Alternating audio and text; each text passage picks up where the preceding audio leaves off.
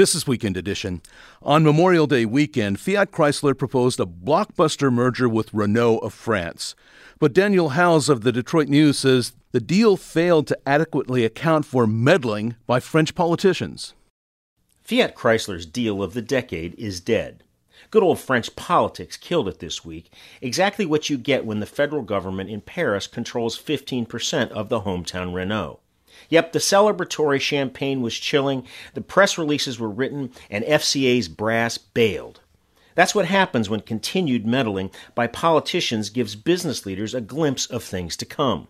In a statement issued past midnight in London, Fiat Chrysler said, quote, "The political conditions in France do not currently exist for such a combination to proceed successfully."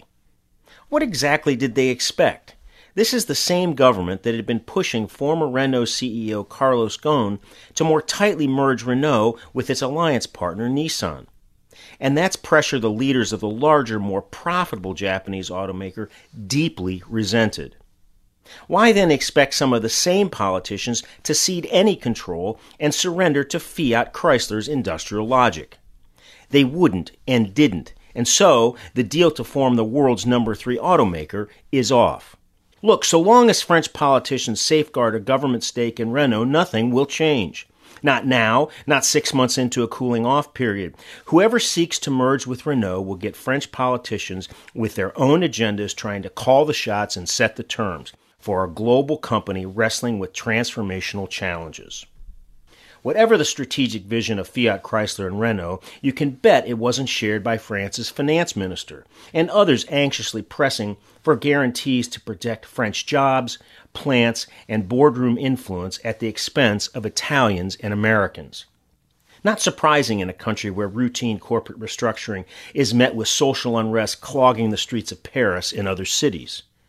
Officially, Renault sought to delay a board vote until it could brief its alliance partner Nissan on the deal. Right. This from an automaker that spent the past couple of years trying to tighten Renault's control over Nissan.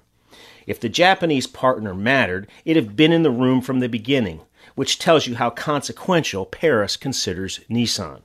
Fiat Chrysler's brass awoke in Paris the morning after, back where they were on May 25th an independent automaker prepared to go it alone but open to opportunities of all kinds. Staying independent, however, doesn't answer Fiat Chrysler's shortcomings. That it has too much unused plant capacity in Europe, a huge drag on financial results. That it remains a bit player in China. That the sum total of its Auto 2.0 strategy in autonomy and electrification is an agreement to provide Pacifica minivans to Google affiliate Waymo. FCA's kind of been for sale for years, but its options are limited. A deal with a Detroit rival is fraught with political and antitrust problems. German automakers don't play well with others, and Volkswagen is nearly 20% owned by its state government. Asian players prize their independence as national champions, meaning Fiat Chrysler is back where it started.